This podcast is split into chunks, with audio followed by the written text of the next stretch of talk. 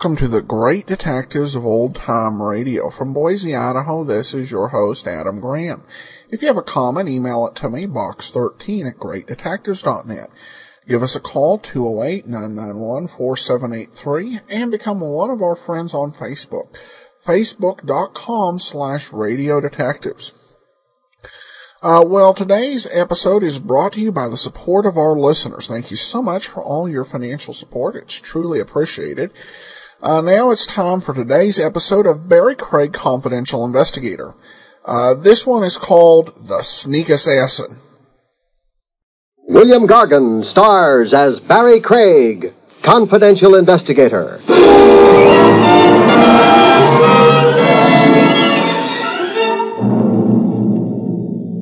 Here, a guy called the deep type. It might be more a matter of geography than mentality. How deep is his grave?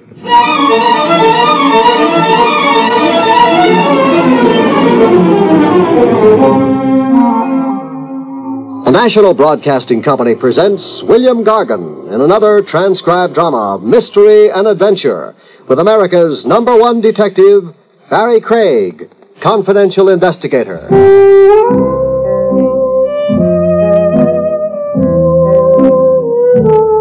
Barrie Craig speaking.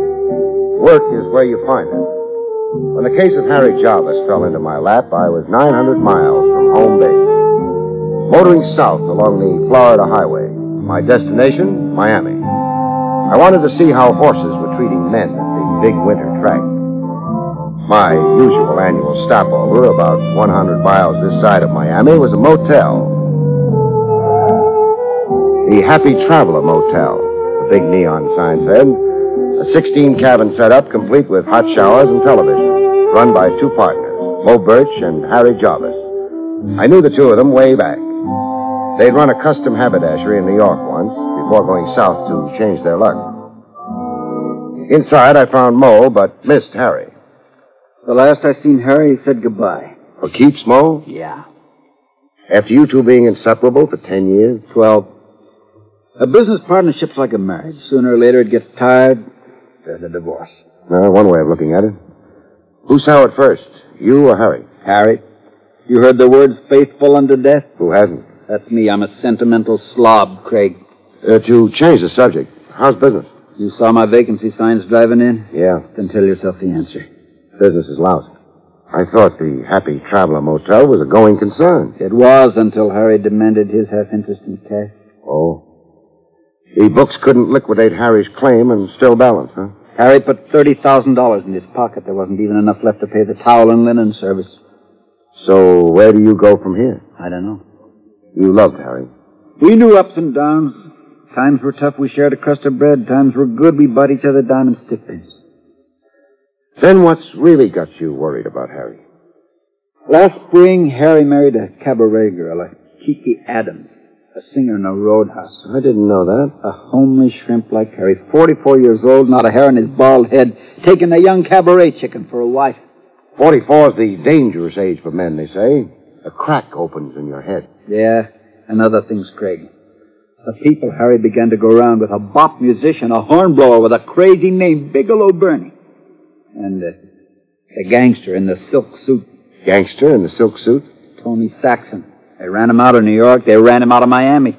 They ran Tony Saxon out of uh, San Francisco, Seattle, Nevada, and Dubuque. Yeah. It could only be my imagination, something out of my nervousness for Harry, but the last days before we dissolved partnership, to me, Harry had a frightened look, like, like he was, Scared for his life? yeah. And another strange thing, Yeah. He took his money and went. He had a bus ticket for Key West, he said, the bus at six o'clock that night. But I asked the driver the next day, Krogan, the driver, he stops over here to grab a bite and wash up. How did Harry look to him on the bus, I asked, but no Harry. Krogan said Harry never got on that bus. You find it mysterious? What I find more mysterious is that Harry's wife, Kiki Adams, is still right here in town, in the same furnished apartment they rented last spring. Maybe Harry ditched her. Crazy the way he was over her? Impossible. Also, thinking from the angle of the wife, the cash opportunity she grabbed when she married the poor fish Harry. Harry's 30000 in cash. Exactly. I asked you, would Kiki let a gold mine slip away on a bus? Craig, I need some help. Well, I figured only to stay overnight. Stick around, Craig. Find Harry for me. All right, I'll stay a few days. Try to find out what did happen to him. What cabin have I got? Cabin four, the best. You get washed up, Craig. Then I'll broil you a steak. Free. On the house.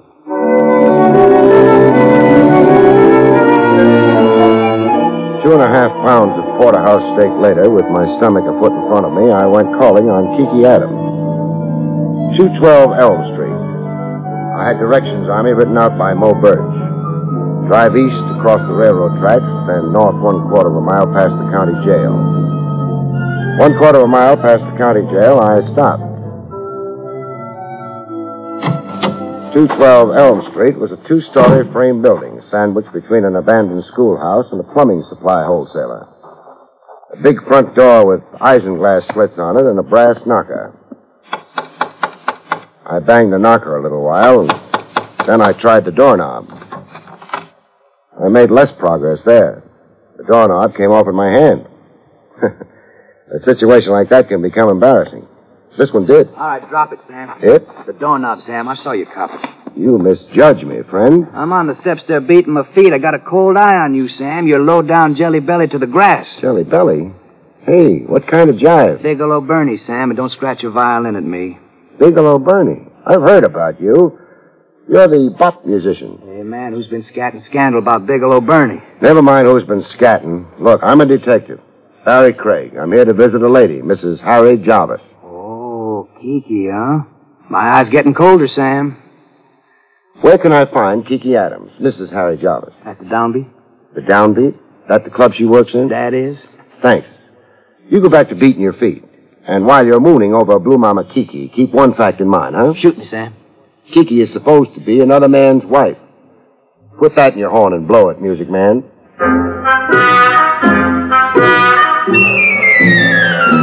I caught up with Kiki a half hour before her cabaret act commenced. She was in her dressing room doing back bends. Say, you're wasting calisthenics, lady. Strengthening your back muscles won't do a thing for your voice. Uh, I'm off the singing bit, lover. Oh? Yeah. Too many canaries around. Every kid out of high school. Oh, I see what you mean. Oh, I get trampled in the mob. So I worked out a specialty number. Acrobatics, obviously. Well, more than that, I do a back bend while tooting on the sax. See it? Vividly. While in the back bend, there's a glass of bubbling champagne on the floor. You get off the sax and drink the champagne. Without spilling the drop. Will the act get me to Miami? Unquestionably. Uh, who'd you say you were, lover? Barrie Craig. Sagittarius? Sagittarius. Your astrology sign. Oh, no, no, no. Uh, Taurus the bull, I think. Taurus. Will I do? Yeah. You can be favorable for me.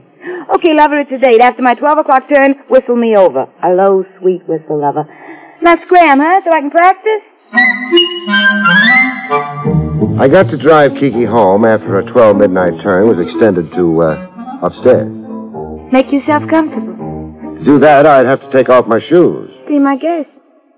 Well, how you like my home sweet home? Charming. Lala. The crummy dump. It could use a coat of paint. It could use a match. I know the answer. What? Move. Eh, tell that to my husband. I will. Where is he? Harry's away on a trip. Oh, Lover. I want to set you straight. on. How you got here. Well, you invited me. To pass the time socially. I'm a night owl, not a butterfly. Have I made a pass, doll? No, not yet. So why the sermon? I got a canned speech I use on guys I pick up with. All right, finish it. I don't like talking to myself when I get home after the show. I tried being an introvert once. I don't like it. You're up here only for conversation, lover. In the canned speech. All right, if I made a speech now? Speak. Exactly where is Harry Jarvis? Uh, why should you care? I'm worried about him. Worry. You know my husband? I do. Know him and like him. Well, this is news. You never asked me why I popped into your life. No, I assumed you were just another John looking to get acquainted. I looked you up on Harry's account. To put it simply, I'm a detective. A detective? With Harry on your mind? Yes, Why, what's with Harry? he isn't around. If I told you he's away on a trip. You fail to say where. Where? Well, I don't know. Well, you're his wife. Well, sure, but he didn't say where he was off to. I didn't even see him when he left. I was at the club. There was a note waiting for me when I got home that night. Well, what did the note say? Say, call away for a few days, something like that. Well, when was this? We? No, eight days ago. Where's the note? I got rid of her. What reason would I have to save her? Well, in these eight days, has Harry contacted you? No. And you didn't find that strange? I guess I did a little, but, But uh, this may shock you. I'm shockproof. It was a relief with Harry away, so I didn't worry too much about his silence. You see, Harry's in his middle age. But you married him. Yeah, I did. Why? Why? Search me, I ask myself. I'm going to ask you a big question now. Get on record with an honest answer, and you'll thank yourself sometime. What's the big question? Did you know Harry had liquidated his half interest in the Happy Traveler Motel? That on or about eight days ago, Harry had $30,000 in cash on him? I knew he was selling out in the motel. I know he'd already done it uh, without the cash. Something um, happened to Harry? Until I know better, I'm proceeding on that premise, Mrs. Jarvis.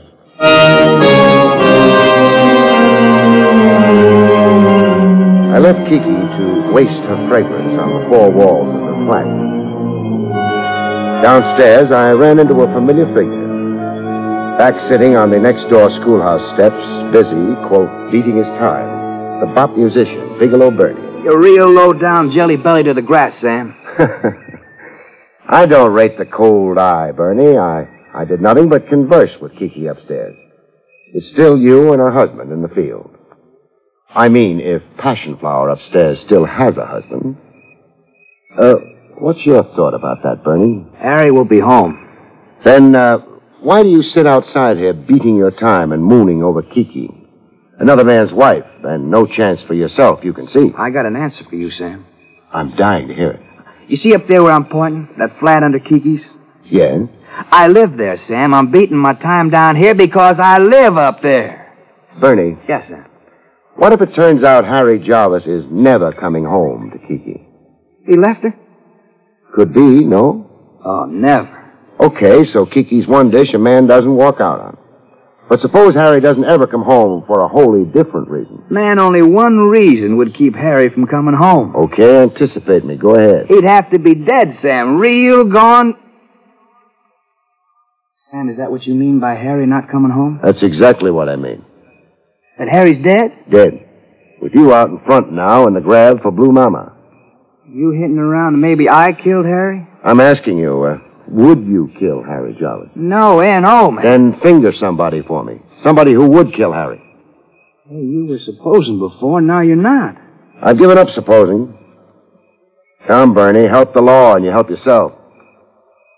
Well, man, if Harry is dead, there's only one man I know who... Who is this man?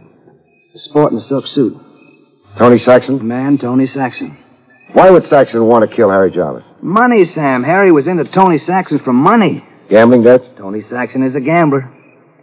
Where do I find Saxon in this town? Three acres, that's the Fieldstone house on Chestnut and Raleigh. Man, Harry is dead, huh? That's my morbid surmise. Say, all right for me to go comfort the widow? I'd say it's more decent to wait until the corpse confirms that fact. You know, I'm glad I had this talk with you, Sam. No more feeling low down, jelly belly to grass, huh? Oh, no, I'm high in the stars, Sam, on a happiness jag. You sure go for Kiki. Oh, she's under my skin, Sam, under my quiverin' skin. Blue Mama Bigelow Bernie's blowing a high note tonight.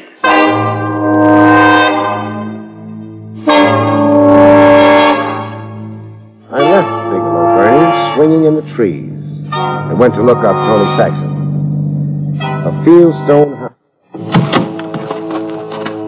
The house was lit up like the people inside it were afraid of the dark. Every room inside, and floodlights outside on the big lawn. To get in, you had to pass through a fence, what looked like an electric fence, to keep prowlers and police at bay. I looked for a buzzer, but couldn't find one for the life of me.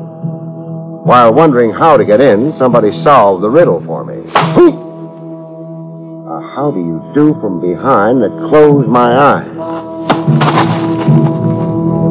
I came to with something rattling in my ears. The rattling of bone like teeth. When I got my eyes open enough, I saw what it was. Chips. Ivory gambling chips on a green dice table. I was stretched out on the dice table. He's up six and thirty-two. You win, Morty. Pick up your money. A sport in a black silk suit. Tony Saxon. Uh, what's this six and thirty-two, mister? The time it took you to come to, we made a bet on it here. Me and Morty and Fatso. A bet on how long I'd be out? I said ten minutes. Fatso there said eight. Morty's bet was six minutes. You were out six minutes and thirty-two seconds on my stopwatch. Morty's bet. Morty there owes me a cut for cooperating. Beat it, boys. But not too far. A beat it just far enough to be able to keep me covered, fellas. We don't shoot fish in barrels, Craig. Then give me a running start if you really want to be sportsmanlike. You got death on the brain, Craig. Craig. You keep calling me Craig. Your name. You know. Your wallet says so does your police license. Did you restore everything back to my pockets in good order? Everything except your gun. You get that on your way out. Irene in the main foyer. She has your hat and your gun. So tell me. Uh, one of the boys, Fatso there, saw you prowling outside. He figured you were a lonesome stick-up casing three acres. He tapped you. My head doesn't just feel tapped. What happened to all the lights? Lights? The place was all lit up six and thirty-two ago. We turned them off. What happened to all the players? You're pretty smart. Smart enough to know you had a few games going here. Fatso didn't figure me a stick-up. He figured me a cop spelling a raid. Tapped me out until you shooed your guests home. I won't admit it or deny it. What can I do for you? Hand over the corpse of Harry Jarvis. Harry Jarvis is dead. I'll make book. Dead but no corpse. Not yet. That's bad news if true.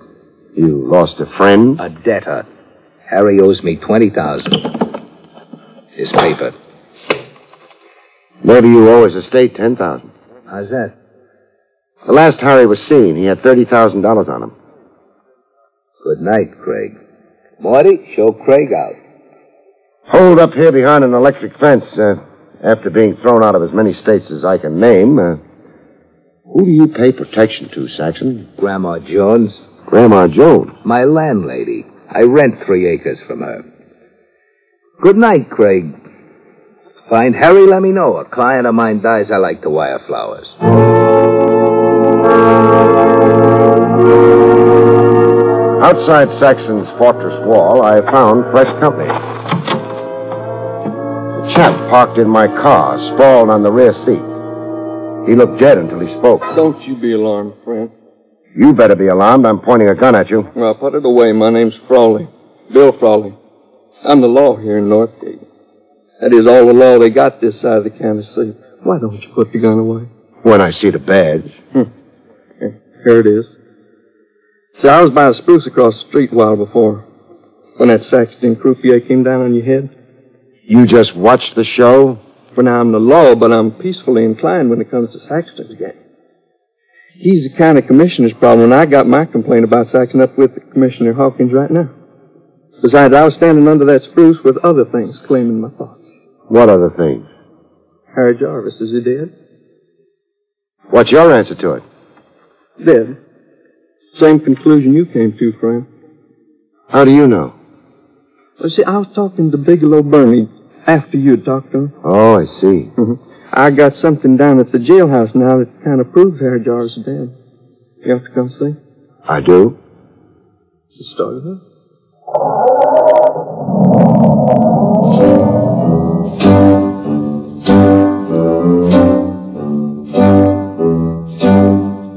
Northgate jailhouse was a clapboard frame shack a March wind could blow off its foundation.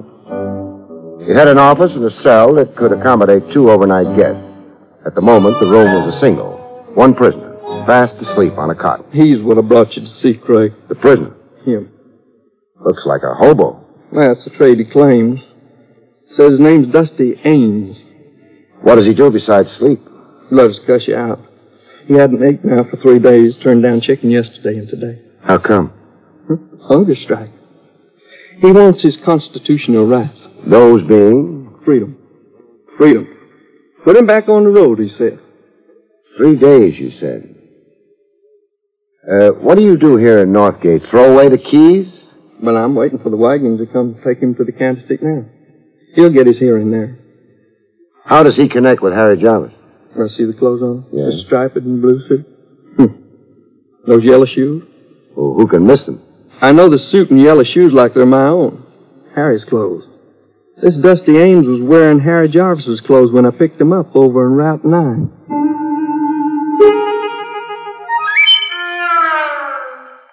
When Dusty Ames came awake, he began to howl. I want my rights. I'm a Federalist. President McKinley will hear about this. He does. You have a miracle on your hands. Look, Dusty, if you've got any wits, collect them. Wits? Why, sir, I was professor of cosmological dialectics in Katydid College. But the road got into your blood, huh? Call of the wild Mackinaw. So you turned in your cap and gown took to the open highway. and killed a man here in Northgate. That's a lie. You're in his clothes. I found those clothes, sir.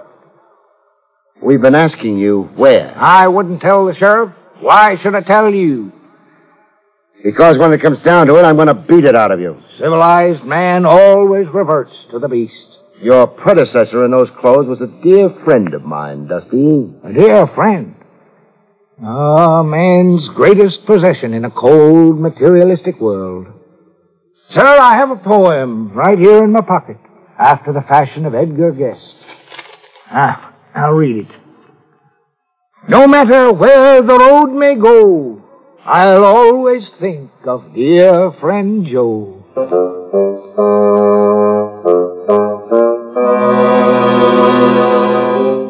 The bullfinch of the open road finally showed us where he'd found himself a new wardrobe. A tree hollow in the piney woods. The clothes were right in there, sir, wrapped in tar paper set to burn. See Yeah. the cinders? Yeah, I see them. Hmm. I had a time brushing soot off the bundle. Clothes smelled of smoke when I put them on. Some clothes have been burned. I find bits of charred fabric. And these, Sheriff. Uh, shirt buttons. Yeah. Some clothes had burned, and something stifled the fire. Wind, maybe. Or the fire simply choked. Too much stuff on it, smothering it. How did you come on it, Dusty? I had my repast to tend to. It caught me a stray chicken. Fat little thing, six pounds. Looked around for a tree hollow to cook my supper. When you changed into the new clothes, what did you do with your own rags? Hung 'em to a tree What for?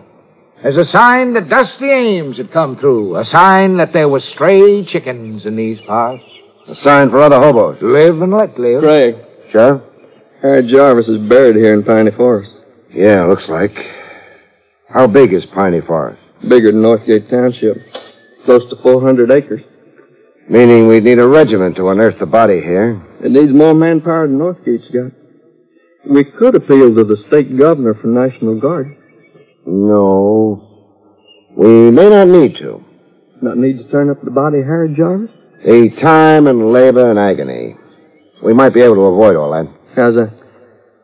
See if we can get the murderer to find the body for us. Now, that'd be a trick. Trick is exactly what I have in mind. Yeah. We'll try to make a trick do for manpower, Sheriff.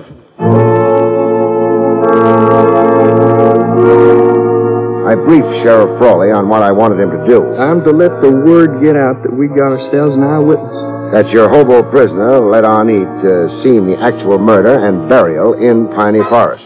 Now, who do I let the word out to?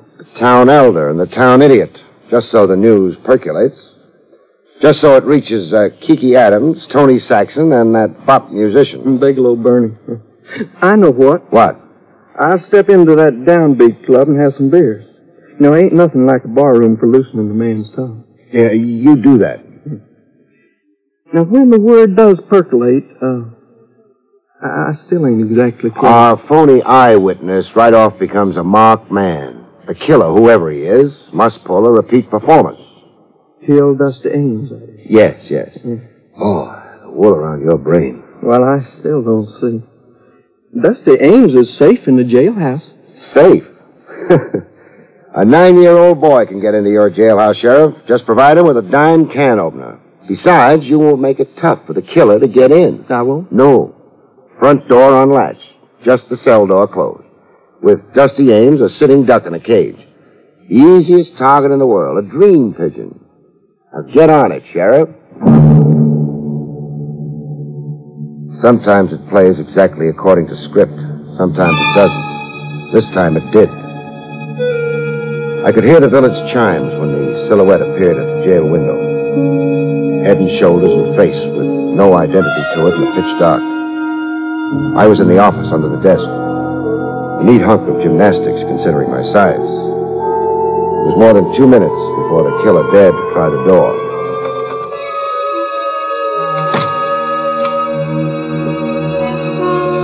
His feet were six inches from my nose when he stopped dead center in the office. I had to imagine the rest.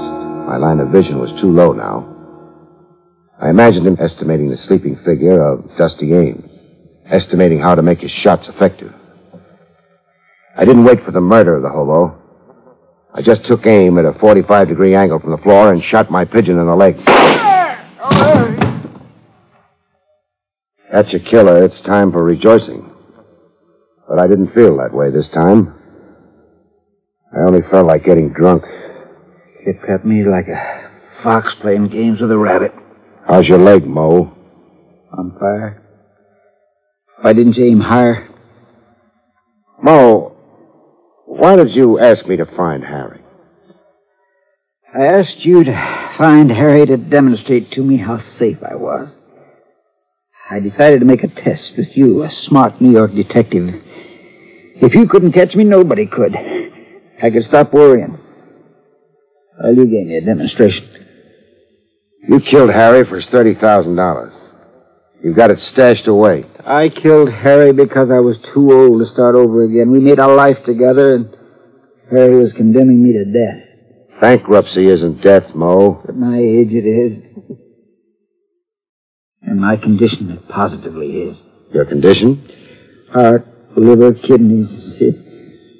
Inside, I'm like a bombed out Berlin. It was no time for me to start all over being young and ambitious. Mo, my thought is you're a little off. No, my friend.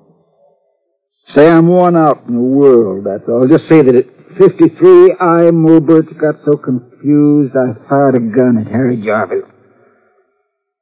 I want to know where you buried him, Mo. Sure. You want to know, and I'll tell you.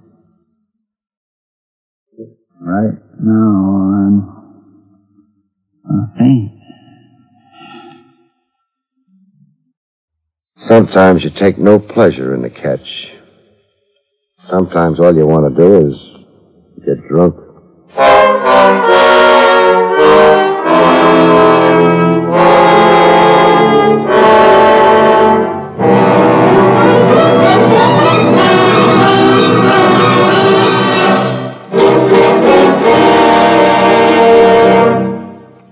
You have been listening to William Gargan in another exciting transcribed mystery drama from the adventures of Barrie Craig, confidential investigator. Tonight's story, The Sneak Assassin, was written by John Roeburt. Next week, it's the strange story of Sweet Goddess of Murder, about which Barrie Craig has this to say. In next week's story, Sweet Goddess of Murder, the fur flies thick and homicidally when a lovesick furrier designs a dream jacket for his ever hating wife. A straight jacket, that would be. The National Broadcasting Company has just brought you an NBC Radio Network production with William Gargan starring as Barrie Craig, confidential investigator, directed by Arthur Jacobson. Also heard were Parley Baer, Herb Ellis, Betty Lou Gerson, Marvin Miller, and Joe Cranston. Eddie King speaking.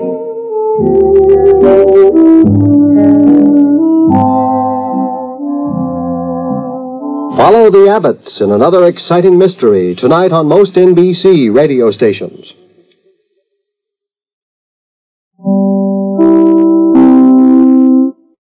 Welcome back. Well, a kind of interesting way to get peace of mind by putting one of uh, New York City's most determined uh, manhunters on your trail. Um, because yeah, Barrie Craig's not what type of uh, detective to say, ah, you know what, I give, I can't solve this. So, uh, of course, you could argue from a psychological point that the reason he was, um, that he put Craig on the case was because on some deep psychological level, uh, he wanted to be caught. And that really what was dogging him was his own uh, guilt more than fear of being caught. Uh, well, uh, it's a, one thing to note here. You heard the ad for the Abbotts, and those who've been listening to the show for a couple years will remember we did the Abbotts um, back in uh, first part of 2010. Um, and at this point, uh, it's worth noting that detect, uh, you know, when we're listening to this, this, which is, this is from November the 21st of 1954, uh, there wasn't a whole lot going on uh, in terms of the traditional uh, detective shows, you had Barrie Craig and you had the Abbotts, uh, and uh, over on Mutual, you still had Nick Carter running uh, through the 54-55 season. Uh, Johnny, yours truly, Johnny Dollar, had left the air in September of 54. You did have some additional police shows. You, of course, had Dragnet, and you had uh, 21st Precinct and Gangbusters, uh, as well as the FBI in uh, Peace and War. Uh, but uh, you'd just seen a lot of the um, old style detective shows uh, seemingly dry up. So this was a, a pretty rare recording. It was nice to hear them both uh, mention. And I mentioned one episode of the Abbotts where the theme to Barrie Craig was actually uh, used as like a background music that uh, was being listened to. All right. Well, we do have some listener comments, um, and we'll go ahead and get started with uh, Tim, who says, "I just listened to Barrie Craig Midsummer Madness on the way." Uh, into work this morning. It seems that it's missing a bit. At the wedding, Barrie says, stop the wedding. There's a few seconds of dead air. Then Barrie and the blonde are doing the wrap up. It seems to me there should have been more dialogue at the wedding to tell what Barrie said to the preacher to have him stop the ceremony. Barrie didn't have any hard evidence of wrongdoing that I could see that would have ended the ceremony. I think that we have a case of lost time there. Uh, what are your thoughts? Uh, uh, as always, keep up the super work. Well, thank you so much.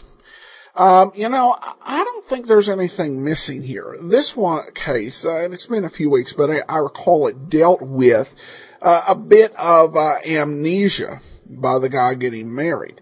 Um, you can say, uh, uh, you can request that the ceremony be stopped, you know, at that point. Um, and if, if what he was going to reveal was going to make the uh, gentleman in question decide he didn't want to go ahead with the ceremony, uh, then, you know, the preacher couldn't go uh, ahead with the ceremony without the uh, consent uh, of one of the participants. So I doubt that Barrie had any, um, any, anything that would stop the marriage from occurring as far as the preacher was concerned. Uh, however, he might as far as the groom was concerned. And, and really, I don't think there was any chunk of audio missing of any significance. Uh, the previous week's show was, uh, the recording that was based off was 2903, 29 minutes, 3 seconds. This one was 28 minutes and 54 seconds. Um, so I don't think, yeah, I don't think it's any case of missing time. Uh, I think it's more a case of writing. Uh, Barrie Craig's adventures are uh, often very full. You know, I, I think that the writers, uh, they were very good and talented folks. They could have probably done with an hour show. Uh, and that may be an episode where they could have squeezed a bit more drama and uh, interest in, but because of the half hour limits, they had to decide to cut uh, something off from the show. And that may have been a very unfortunate cut, but yeah, I think that was pretty much all it was. Finally, we do have an email from Tommy Tidwell who writes, I appreciate your episodes at your efforts at Great Detectives at Dragnet. I listened to your Dragnet podcast when you started Great Detectives. I was one of the first to get downloads via iTunes. A few quick comments. I appreciate your passion and consistency in doing the show. It rubs off on me. And again, I appreciate what you do. As a personal preference, I like Barrie Craig. The latest episode was one of the funniest I've ever listened to. Loved it. I've never liked Let George Do It because there are too many twists at the end of the show, and Bob Bailey's use of Angel gets on my nerve. I guess that's one point for his uh, Johnny Dollar uh, performance over uh, Let George Do It. He said, I like the Basil Rathbone and Tom Conway Sherlock Holmes, but I've not been a fan of the latest one. And I continue to be amazed how in every episode as of late, someone is telling someone else to go to blazes. I guess uh, that was the euphemistic way of saying the other, but I'll continue to listen to all the shows. Thanks again for all you do. Well, thank you so much for your comments uh, from Tommy Tidwell in Georgia. Um, I think that uh, with uh, Sherlock Holmes right now, the writers, for uh, for whatever reason, we're going with almost a sort of grumpy, uh, grumpy uh, Holmes Watson duo. I, I, don't know if it uh, works particularly well. but that's what they've gone through. And some listeners have said, you know, we actually sympathize with it. It'd be very difficult living with a guy who was uh, seemingly always right and uh, just this super genius smarty pants. So there you go. All right. Well, Tommy, thanks so much for your comments, and that will do it for today. We will be back next week with another episode of Barrie Craig, and join us tomorrow for an episode of Poirot. In the meanwhile, send your comments to box 13 at greatdetectives.net. Give us a call, 208-991-4783, and become one of our friends on Facebook, facebook.com slash radio detectives. From Boise, Idaho, this is your host, Adam Graham, signing off.